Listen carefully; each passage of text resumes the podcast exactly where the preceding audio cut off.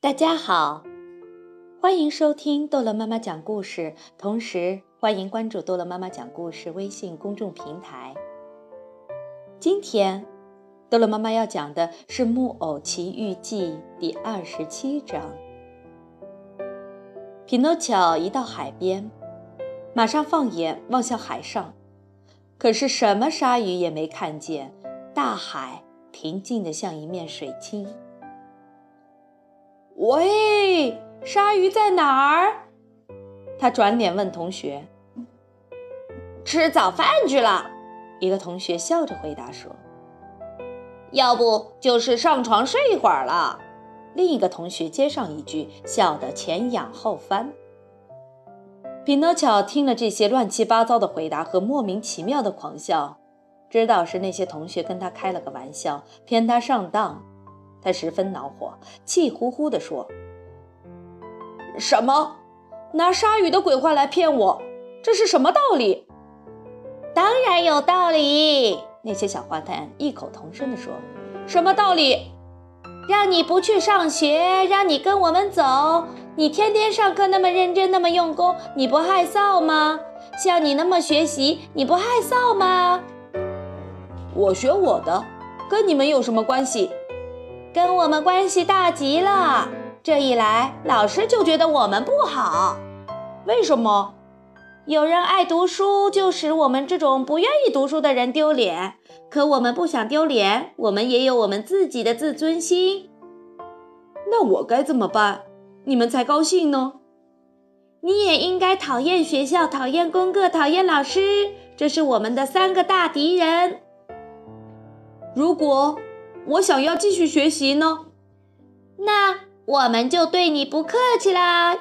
一有机会就要跟你算账。你们简直叫我好笑！木偶摇摇头，哼，匹诺乔，孩子当中最大的一个走到他面前叫道：“别到这儿来夸口，别到这儿来斗嘴！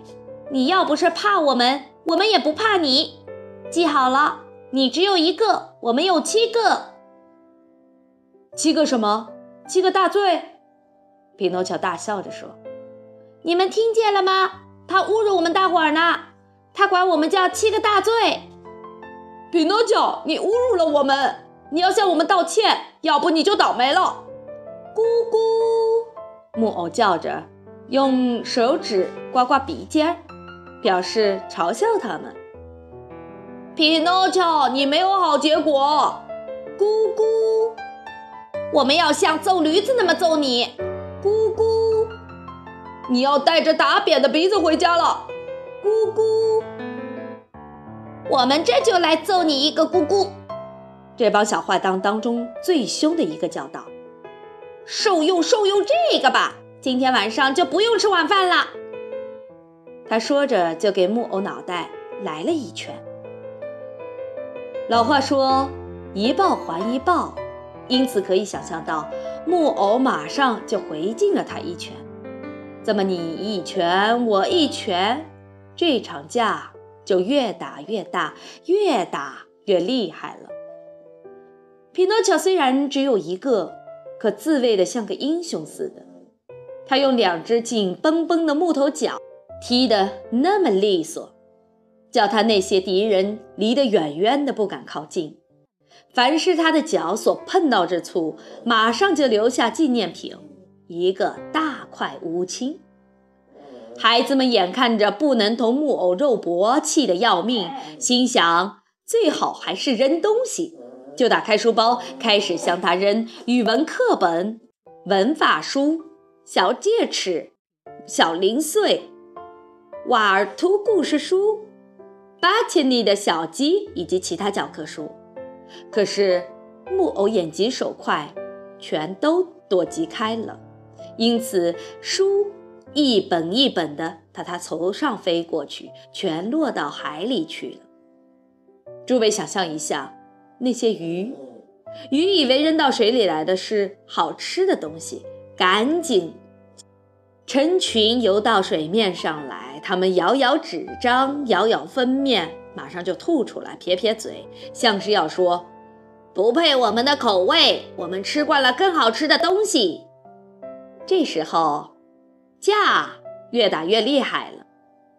一只大螃蟹打水里出来，慢慢的、慢慢的爬到岸上，用漏风大喇叭似的难听的声音叫道：“停手吧！你们真是些小淘气！孩子们这样打架，难得有好结果，总归要闯祸的。”可怜的螃蟹，它等于是在对分角。匹诺乔这小鬼反倒回过头，狠狠地看他，蛮横地叫：“讨厌的螃蟹，闭上你的嘴！”你最好还是去吃两片第一药片，把你的伤风给治治。趁早上床，想办法出身大汗吧。这时候，那帮孩子已经把自己的书扔完，猛看见木偶的书包就在不远的地方，说是迟，哪是快，他们一下子把它抢了过来。在木偶的书当中有一本书，用厚板纸装帧。书脊、书角都包着漆皮纸，这是一本算术书，请诸位想象一下，这本书该有多沉。一个小坏蛋抓住这本书，瞄准匹诺乔的脑袋，用足力气扔了过来。可是他没有扔中木偶，却扔在一个同学的头上。这个同学的脸顿时白得像切开的面包，只叫出了两声：“哦。”我的妈！救救我！我要死了！接着，他就直挺挺地倒在沙滩上。孩子们看见闹出了人命，这一惊，非同小可，马上撒腿就逃，一转眼就没了影。这时候只剩下匹诺乔一人，他虽然又难过又害怕，吓了个半死，可还是跑到海边，把手帕浸透了海水。回来敷在这位可怜同学的太阳穴上，他一面绝望的大哭，一面叫这位同学的名字，说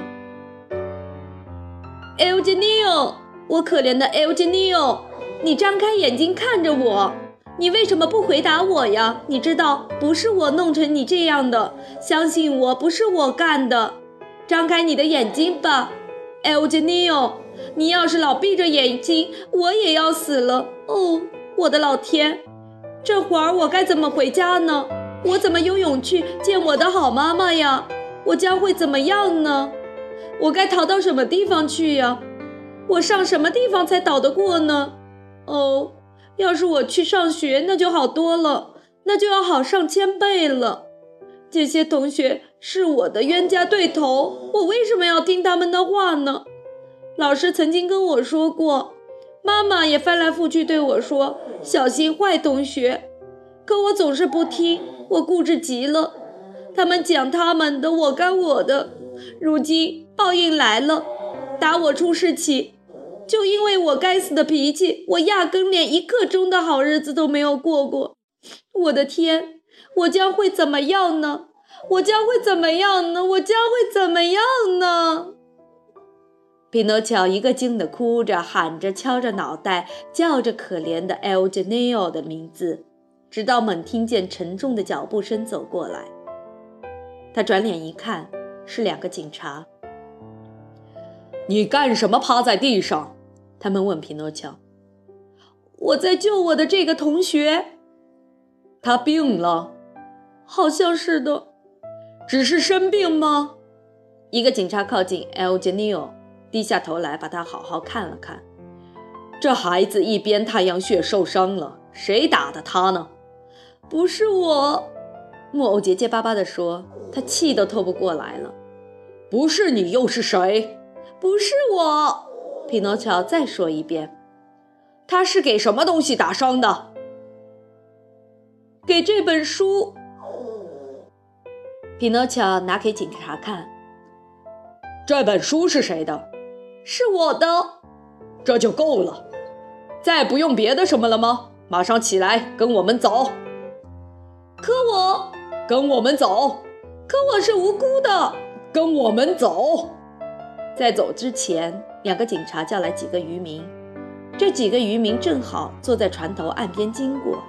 警察对他们说：“这孩子头部受伤了，现在交给你们，你们把他带回去救护，明天我们再来看。”然后他们回到匹诺乔身边，把他夹在中间，用军人口气命令着说：“开步走，快点，不然有你受的。”不等他们说第二遍，木偶就走起来了。他们走的这条小道是进村的。这可怜小鬼简直不知道自己是不是还活着，他只觉得像是在做梦，而做的是多可怕的噩梦啊！他完全吓得魂不附体，他的眼睛发花，两腿发抖，舌头贴着上颚，连一个字也说不出来。不过，他尽管这样昏昏迷迷，还是感到心里像针扎似的痛，因为他想到。他要夹在两个警察中间，经过那好仙女的窗下，他真情愿死了拉倒。他们已经来到村边，正在进村，突然刮来一阵狂风，把匹诺乔头上的帽子吹起来，吹了有十步远。答应我好吗？木偶对两个警察说：“让我去把我的帽子捡起来。”去吧，可得快点。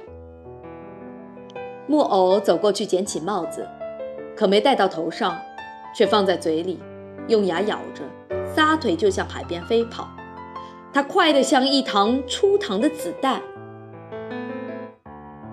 两个警察看呢很难追上，就放出一条凶猛的大狗去追他。这条狗在赛狗中还得过冠军。匹诺乔拼命地跑，可狗跑得比他快。所有的人或者把头探出窗子，或者挤在路当中，急于要看这场激烈赛跑的结果如何。可是他们个个都落了空，因为那条门犬和匹诺乔一路上搞得尘土滚滚，几分钟之后就什么也看不见了。好了，这一章的《木偶奇遇记》就讲到这儿结束了。欢迎大家继续收听《木偶奇遇记》第二十八章。